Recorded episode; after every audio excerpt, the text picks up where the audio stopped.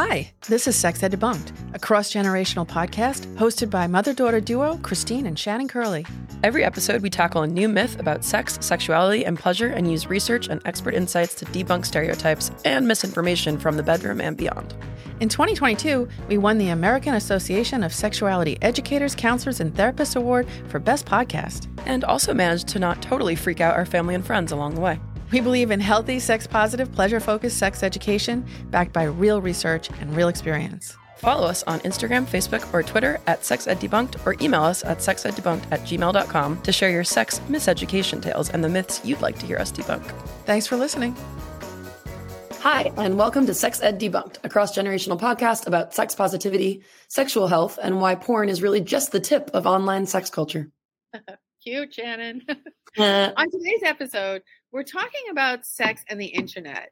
But before we jump into our topic this week, we realize that we both had a hella week last week, and we want to take this time to wish you all, our loyal listeners, Happy New Year! Happy New Year! New Year Wait, don't we have sound? Ready? Happy New Year! it's really embarrassing. Sorry to all of our listeners. Um, yeah, so welcome to 2023. Uh, excited we all made it. Sorry we ghosted you for a couple of weeks there. Um, it's been a wild couple of weeks for Christina and myself between holidays and COVID days and relationship days and just just in a general days actually. But we are back and we are hopefully better than ever. So um, to get our happy to be back, happy to be back, and man, oh man, do we have some good topics for 2023 that I think um, that are have been suggested by a lot of our listeners um, that are going to be. Uh, we've got stuff about asexuality that we've been willing to do, sexuality and pain, and some really basic stuff like Shannon, you talking about um, relationships and how. Are there anything but basic? well, and, and and sometimes how the beginning the, the beginning of a new year is really tough on relationships and how that affects your brain. So we've got a lot of good ideas moving forward. As always, always looking to have your um, suggestions but we've got some good stuff on the schedule that hopefully now that the new year is beginning, everyone wants to shake off the dust of the party dust and the glitter and party dust. I haven't done that since college.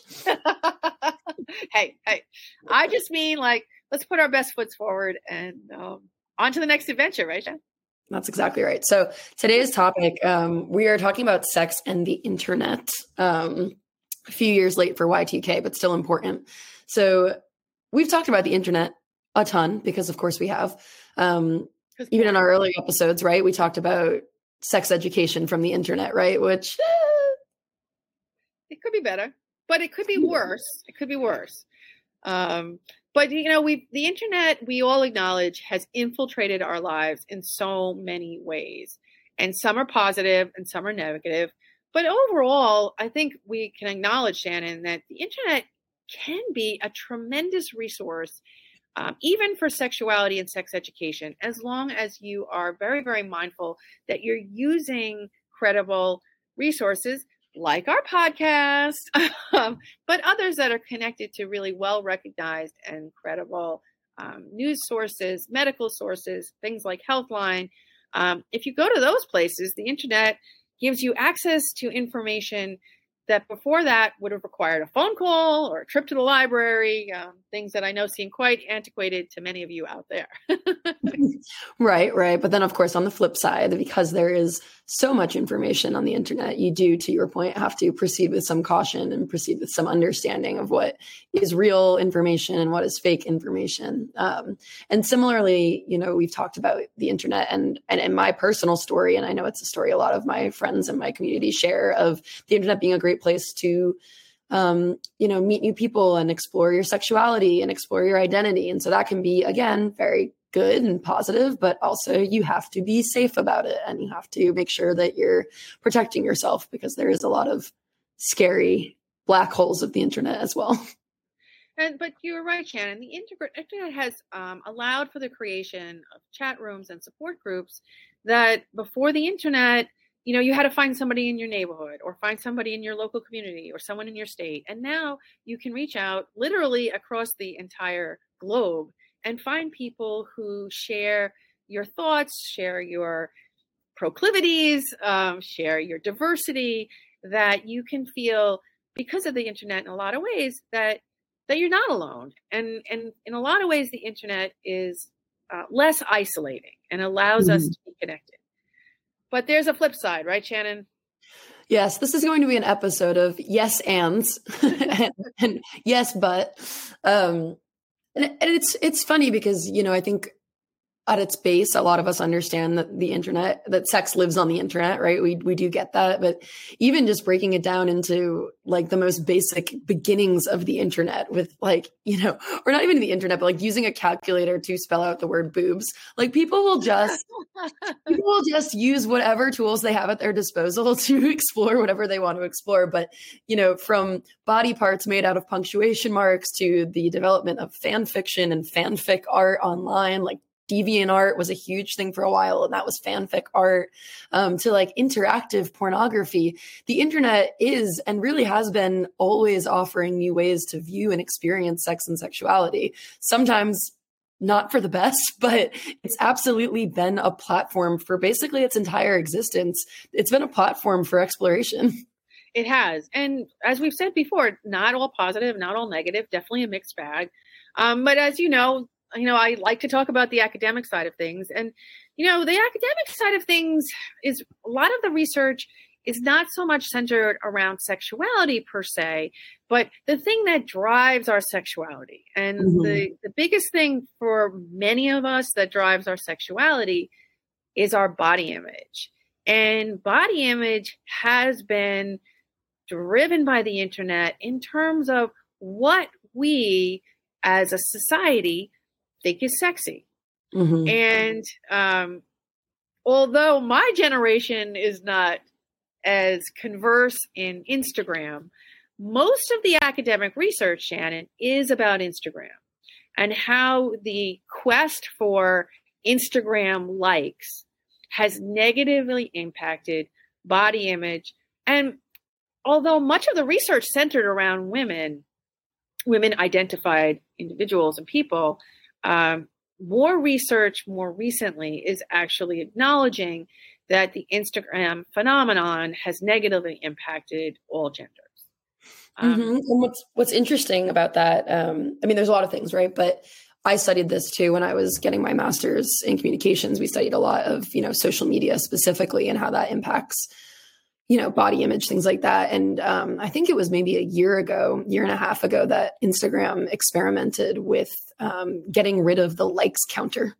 And so that that was sort of the way that you know a lot of these articles talked about how people were striving for affirmation through Instagram likes. You know, did, did, someone like my photo? How many times did they like my photo? Did they like every one of my photos? Did they like my story? And Instagram actually acknowledged some of the backlash of that being negative for um, users' body image. And now um, it used to be on Instagram that it would say, you know, 38 people have liked your photo or 1000 people have liked your photo. Now it lists the most two most recent people and it says and others. And oh, they've nice. changed their their lexicon that way because they realized that something as simple as changing it from numerated likes to just generalized likes actually would have a more positive impact on user experience.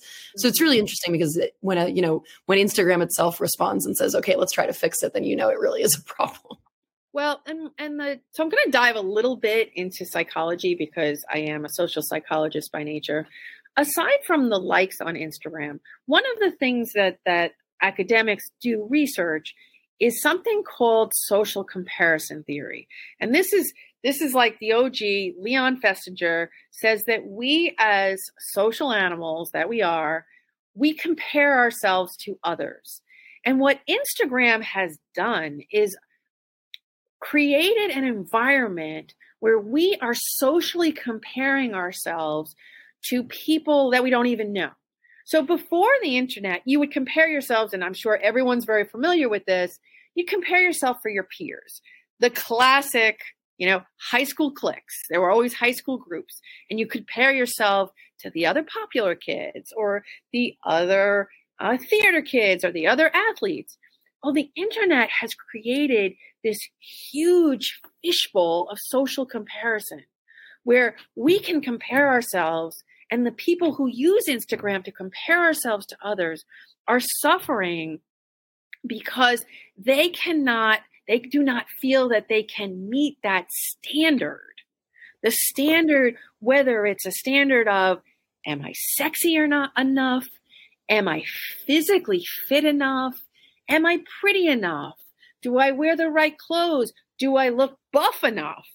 All of that is a function of something called social comparison theory. And it has exacerbated what we already do as humans. Because what we try to do as humans is to compare ourselves to like others to make ourselves feel better.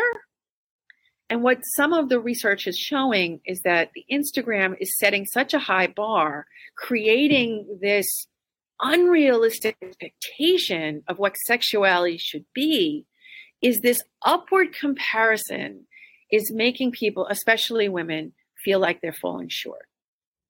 It's yeah. Well, so I was thinking as you were were talking, I was thinking about the premise of catfishing, mm. right? And and catfishing only became a thing when the internet became a thing.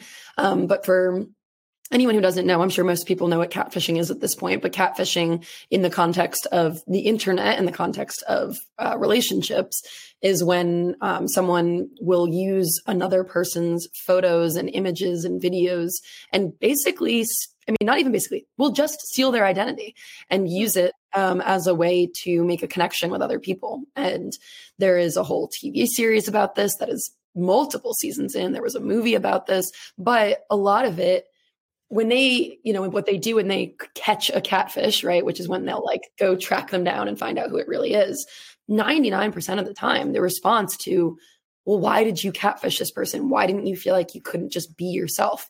It's right. always, I looked at every other dating profile that was on there. I looked at every other person that was on the internet. I looked at every other person that was in that chat room and I, I knew I couldn't compare. So that's wow. why I use the image wow. of, a, of a more attract, quote unquote, more attractive person, a more conventionally attractive person. And it's always very sad. You know, it's, it's entertainment, quote unquote, in that it's a TV show, but it's the sad reality of so many of these people who, because you know what the saddest part is, is that they still fall in love with the personality, mm-hmm. but it doesn't work because they're they lie about what they look like and their appearance. And so to me, that is such a great example, a sad example, but a great example of the power of the internet and exactly what you were saying with social comparison is that when you see what other people are out there, it's really hard to not use other people and reflect it back onto yourself and compare yourself. Well, and I think it kind of goes to what you're saying too about this the, the Instagram, you know, trying to take away the likes and things like that. That there's there's there has been a trend recently of understanding that the images that are posted on social media and the images that are posted on Instagram and other sites are not actually real life. That people are are airbrushing themselves and photoshopping themselves and showing themselves in their absolute refined, made up, perfect pose and that we as humans real people, there aren't a lot of real people that actually look like that or act like that or behave like that. And um, one of the things that we like to talk about is we can change what we feel about those social comparisons by understanding that kind of apropos of your catfishing story that who we are fundamentally is still going to be more true, more real, more valid than what we think we need to compare ourselves to. And although we talk about the internet being a fantastic resource, I think we need to really be careful that it shouldn't be what we strive for. Mm-hmm. Well, and I think that goes back to when we did our interview with um, Nikki, Nikki Davis Bloom, uh, Fairblum, when we talked about pornography and whether porn is real sex. And a lot of what Nikki talked about when we interviewed her was like, yeah, there are elements of porn and there is actually really good porn out there that are true to life and that will encourage, you know, fantasies and experimentation and exploration and that can be great. But the flip side of that is you you're not seeing the edits, you're not seeing the cleanup crew that comes in in between, you're not, you know, you're not seeing that the sounds getting edited out because, you know, someone made a weird noise or whatever, you know, like the mess. you have to, you know, you can't approach anything without context I think is a lot of what it comes down to is, you know, you can appreciate the style of an influencer on Instagram without expecting that you're going to look exactly like them because you also know that they have a filter on. You can appreciate, you know, whatever's going on in the pornography, whether it's, you know, ooh, like getting tied up, but maybe you don't think that it's going to result in an orgasm in three seconds. You know, like right. you can take certain things away from it as like, oh, I'd like to try that without thinking that it's the standard. Mm-hmm. And, and I think there's where, where sex and the internet, um, Sometimes it is real sex. Sometimes it's fantasy. Sometimes it's something you might want to aspire to. Um, remember, Nan Nan Pierce talked uh, in the fall on one of our episodes about you know using things like what you find in a podcast that might be on the internet, not necessarily ours, but there's other out there that are really good, um, but also a video. But using that as a resource, as a springboard for conversation and connection and communication with the person that you're with not saying, I want you to do this per se, but hey, what do you think about this? And and that quote unquote this might be something that you would not be able to get exposed to but for having the internet as a resource. Absolutely. And that's, you know, and that's again, that's where the pros come in is the pros and cons of the internet, sex and the internet and the internet and sex is that it has throughout its history, the internet has allowed for more creativity and more sharing. And while that has had its negative impacts in a lot of ways, you know, there are also so many stories of queer communities, poly communities, um, you know, anyone you can think of really who who might have some sort of quote unquote difference in how they approach sex or sexuality. And the internet is and can be a place where those stories are shared and it does help quote unquote normalize that experience. And that is really beneficial. Um, so we were really fortunate, Shannon, to um, there to find an author who's actually an expert in this. Um, because although we can talk about how how sex, how the internet has impacted sex, one of the things that I find fascinating about this the book, how sex changed the internet and the internet changed sex, is the first part. How much sex drove the technology around the internet and around what we are now influenced by. And I don't know about you, Shannon, but I'm certainly not a technological expert. no, no. And, and as we love to do on the show, we do love to bring in people who know more about subjects than we do. Um, and I think, I, I think it was like, I, this might be a total misattribution of this quote, but I think Coco Chanel was the one that said everything in the world is about sex except sex, which is about power. Oh, um, All right, we might need to have to do a follow up to figure out who that quote was from. I think it really was Chanel though, because yeah. Um, but anyway, the quote stands regardless of attribution, but I will find the correct attribution. But that was something I thought about a lot when we did this interview because everything in the world is about sex.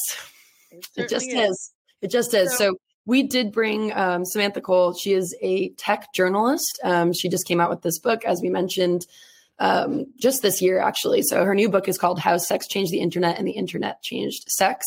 Um, she's been interviewed by Vanity Fair. She's been interviewed by a few other publications, and we were lucky enough to have her on our show. So tune in for that clip.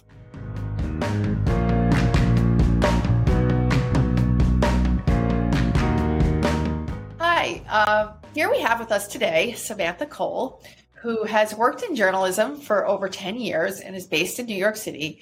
And she currently works for Motherboard. She's a technology journalist. And we have her here on the podcast to talk about her new book, How Sex Changed the Internet and the Internet Changed Sex. Welcome, Samantha. Welcome. Thank you so much for having me. Yeah, we're excited that you're here. This is a topic we are super, super interested in and have actually been like chomping at the bit to have an expert talk about. So we Amazing. definitely appreciate you taking the time. Fantastic. So, um, I'm so excited to get started. this is so great. So, first, I want to say, um, just skimming through your book, is a fascinating, both in terms of the subject matter and the data you compiled about We're the interworking. Big data nerds over here. That's so great. Yeah, academic nerds. Um, but really, what what struck me is that the second part of your title, that's kind of hidden in the dark, is how the internet changed sex. yeah, yeah. Yeah, um, I, I was, I was actually, I didn't even consider like the way that the design of the cover was, but until I received it, that it was going to be like this kind of, you have to see it from a current, a certain angle to see the second half of the title, which I think is so yeah. Fun. And I don't know if that was an intentional choice by the designers. I assume it was because they were fantastic. Um, but having to kind of see, um, you know, how sex changed internet and then the internet changed sex from this very like, you have to shift it. You have to shift your perspective to mm-hmm. really see it, um, which I think is really fun. It's maybe yeah, a corny metaphor, but I like it. it's also helpful you have the little peach on there. So yeah, I pushed for the peach. I wanted the peach. Yeah, I needed that peach to be on there. I needed the peach. Um, one of the so I think like the first chapter of the first part of the book uh, the is called "The Internet Was Built on Sex." And I think that's a really interesting kind of foray into the rest of the topic of the book. But what does that mean? What do you mean by that? The internet was built on sex. Yeah, so um, I explained this kind of in the the first words of the book, um, you know, about how people were developing the early internet um, with like ARPANET and things like that. Um, they you when Al Gore made the internet? yeah, yeah. Uh, contrary to popular belief, Al Gore did not invent the internet. but um, yeah, the the people who were designing it early on, um, the first operating system and the first kind of platforms that they were using to send the first message uh, through the internet was called, uh, there was a uh, protocol called SetX, um, which they shortened to sex. which I was like, oh, that's really like that's probably a really corny, like nerdy joke for um, you know, internet programmers, but I thought it was so appropriate because then you get to the actual reasons why the internet was built on sex. It's um, you know the the platforms and the the ways that we use to communicate with each other very early on immediately turned to the sexual um, and how to express ourselves sexually, how to connect with each other sexually, uh, romantically, whatever it was. Um, so yeah, I think just from going from that standpoint, where you know, some of the earliest earliest ways that we we really interacted were through communication about sex and gender and sexuality and things like that um, through the internet. Mm-hmm. So. It, don't you think it's ironic that now we cannot say sex on the internet? Yeah, it is so ironic. It's so funny to watch. It's not funny like in a funny way. It's you know it sucks, but um, being on TikTok and people spelling sex S E G G S um, because they, if you say sex on TikTok, you'll get you have risk getting kicked off or banned. Yep. um, yeah, we run into the like, same the, with advertising. Obviously, the name of our podcast is Sex Ed Debunked, so we're constantly yeah. having to ways to say the name of our own show in order to not be censored. yeah, sex education has been it's you know it's a huge way that sex has been um, censored online, as you very well know. As you know, mm-hmm. you can't can't get the word out about certain things because you can't. You have to diffuse and um, you know kind of obfuscate what you're really talking about behind mm-hmm. the scenes. So yeah. Right. It just adds to the confusion ultimately. That's right. Great. Yeah, exactly. so so I want to explore a little bit though what the second half meant. And and I was really um, taken by the fact that um, racism, fat phobia, and sex negativity is actually embedded in the internet and the algorithms. Yikes. Uh, yeah. yeah. Yeah, I mean, we see that playing out with um, social media a lot. So a lot of the mm-hmm. algorithms, um, you know, they were designed with kind of a default mm.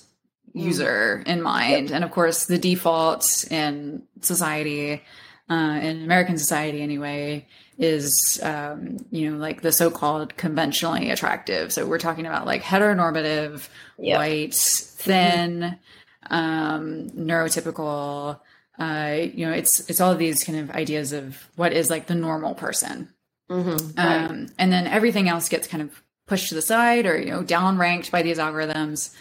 Um, and then when we're talking about um, you know the the adult industry and in porn, um, a lot of the times these algorithms are literally they mean people's livelihoods. It's like if your content can't make it to um, the top of MyFreeCams, for instance, then you'll never get seen um, if it doesn't float to the top of you know Twitter, you'll never get Right. discovered.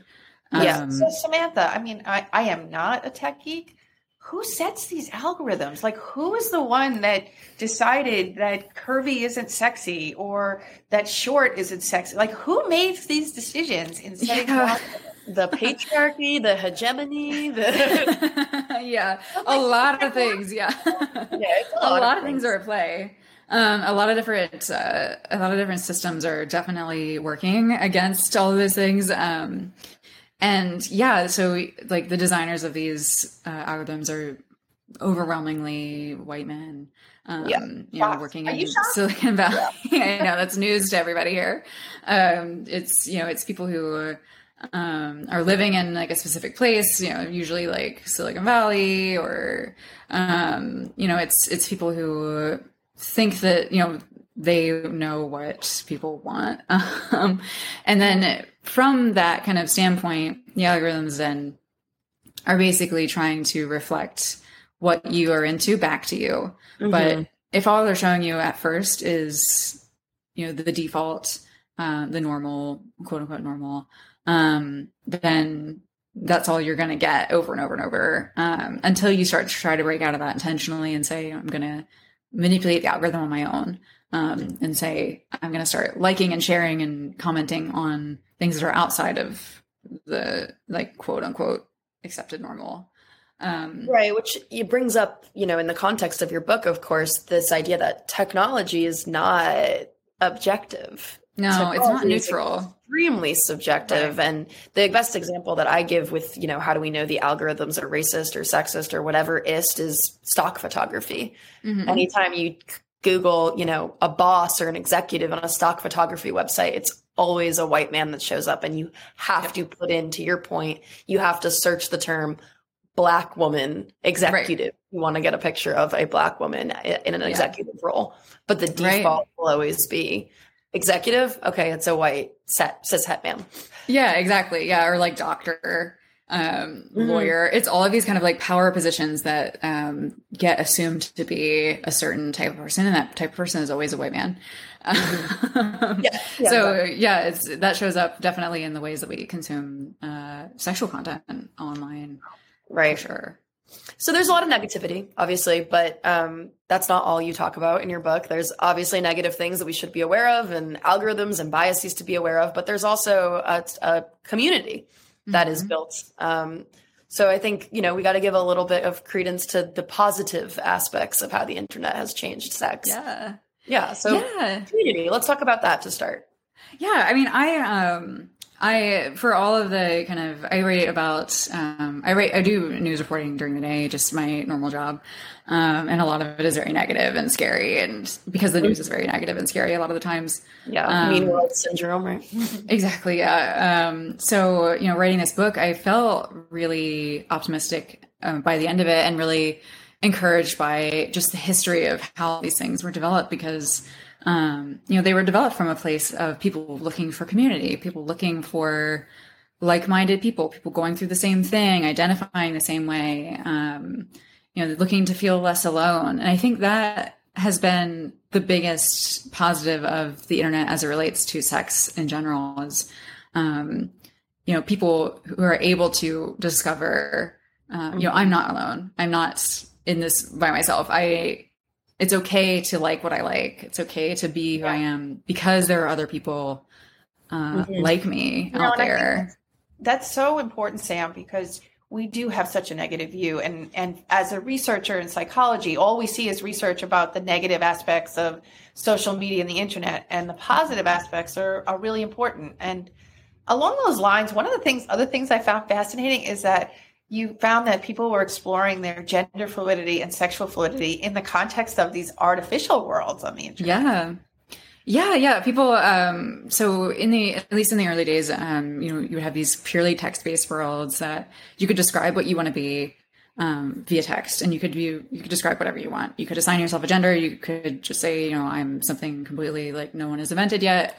um, you, know, you could be something totally outside of yourself. And people use that as a way to explore, um, feelings that they had or experiences they were already having in real life a lot of the times uh, in a world that was safe to do so Um, and then we see that kind of in the modern day with um, like role playing games. Um, like Mhm. I talked to people who did it in like World of Warcraft. Um, Yeah. and you know a lot of these kind of these spaces that um, it's okay to uh, you know express yourself as a gender that you aren't uh, you know Right, expressing so in real life yet.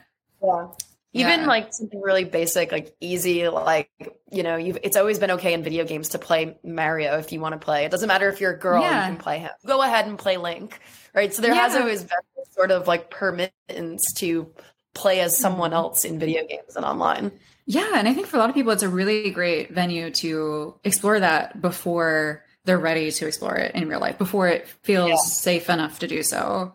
And then they can have the Mhm. confidence to say, okay, that is actually something that I relate to in myself. Um, I'm ready to bring it out into the world and uh, Yeah, you know, yeah. see if my real life community is into it. And if they're not, it's okay because I feel confident and I feel like I'm on the right path here. Yeah, there's this very interesting escalator from like online gaming to role play to like Yeah. Comic Con to then maybe I just like this. Yeah, Right? the pipeline. exactly, yeah. That's funny. So, I a couple more questions as I know your time is short. Um, so, question: Has the internet, in your opinion, done more harm or more good for sex and sex education? That's a tough question. I feel like that probably varies no matter who you ask. Um, Mhm. I, again, I'm kind of an optimist about the internet in general. I wouldn't spend so much time on it Yeah. and studying it if I was, you know, this sucks, get me out of here mode all the time. I am a lot of days. Um, but, you know, I think on, yeah, everyone kind of, I think, does uh, have a little bit of both in them. Um, but I think overall it's been, um, you know, a net positive.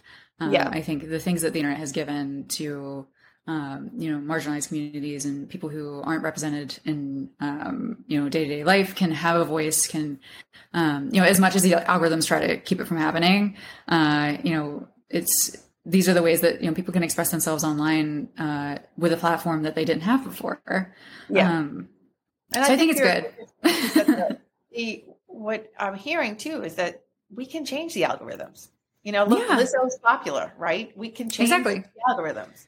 we Yeah. can change the future. We can change the way that this is all going. It doesn't all, and we have changed it even so far. I mean, it's it's all kind of shifting towards um, a more, you know, uh, I guess egalitarian kind of uh, view of things. I think because these algorithms are listening to what we're into, and if we're into lots of different things, and we find lots of things sexy, then they ultimately reflect that back to us. Um, so yeah, it just gets tough when you have, you know, like extreme censorship and uh, things like, you know, you can't say sex on TikTok and stuff like that. yeah, for example. But those of us who know that have figured out to just look for segs instead. so right. Yeah. Yeah. There are workarounds. Yeah. Yeah, we'll have whole new words in the English language by the time this is all over. Yeah. I mean, But, Yeah. but we'll know the language, and that's what's important. yeah. We'll popularize the new lexicon. Yeah. yeah. Um, so the future of sex on the internet, in your perspective, then is is positive and optimistic and full of opportunity. I think so. I hope so. I mean, I it's definitely going to be a hard road. I think it can be. Let me put it that way. Yeah. It can go that direction. Um, I just think it's going to take, you know, humans who care about these things to manipulate it in that direction. You know, we have to push it Yeah. that way. If it's left to its own devices, then it'll just be, you know, like homogenized, sterilized, censored, um, what the advertisers like. And Right. that's boring. Are there are there any specific or particular sort of movements you've seen started on the internet that you think are you know interesting, lending themselves towards the future of sex online? Yeah. Um. Hmm. That's a good question. Um, I think so. When I get, I don't know if this was a movement, but it was definitely like a moment. Um, but when OnlyFans was like, we're going to kick explicit content off a couple were- years ago. Um, Yes. And that was kind of like a big moment where it was like, OnlyFans is for porn. Like for. they can, Right. Yeah, that's like McDonald's saying they're going to go vegan.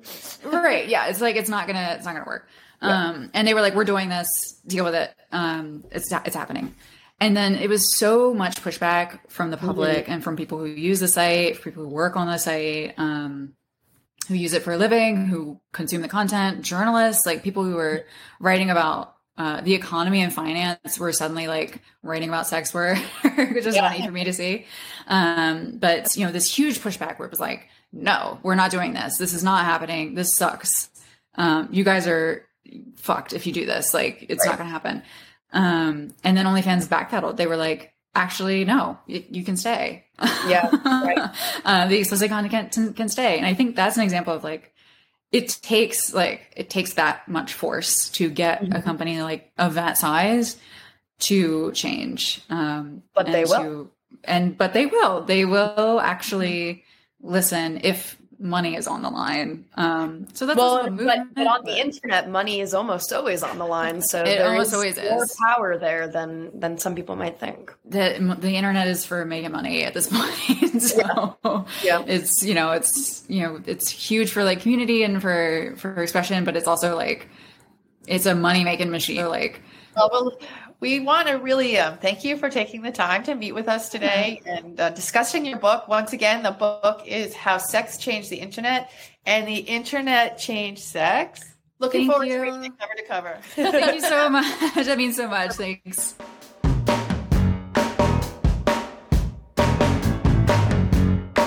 The myth today was that sex and the internet aren't deeply intertwined. But the truth is that without sex, the internet would have had a much slower and less creative start. And without the internet, there would be limitations to understandings of sex and sexuality around the world. Of course, there are pros and cons to consider, as author Samantha Cole walked us through, but the main takeaway is this the internet remains a scary, but fascinating uh, and wildly helpful, if not occasionally alarming, place to learn about sex and sexuality. So um, proceed with caution and also with curiosity. And curiosity is a good thing as long as we're mindful of the resources that we're looking at. So that's another myth. Put to bed. Thank you to our listeners for coming back in the new year. And we are looking forward to keeping our mutual education going strong. And keep tuning in weekly for new episodes of Sex Ed Debunked and give us a follow at Sex Ed Debunked on Instagram, Facebook, and Twitter. Bye for now. Bye now.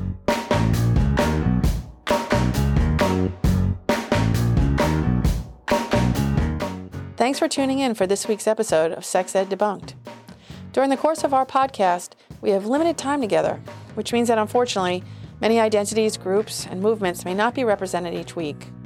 The field of sexuality and gender, orientations, identities, and behaviors are changing and growing rapidly, and we remain committed to being as inclusive as possible.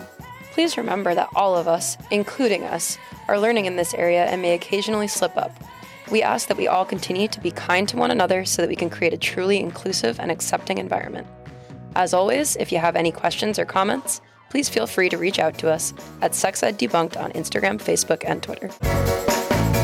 Sex Ed Debunked is produced by Trailblaze Media in Providence, Rhode Island. Our sound producer is Ezra Winters, with production assistance from Shay Weintraub.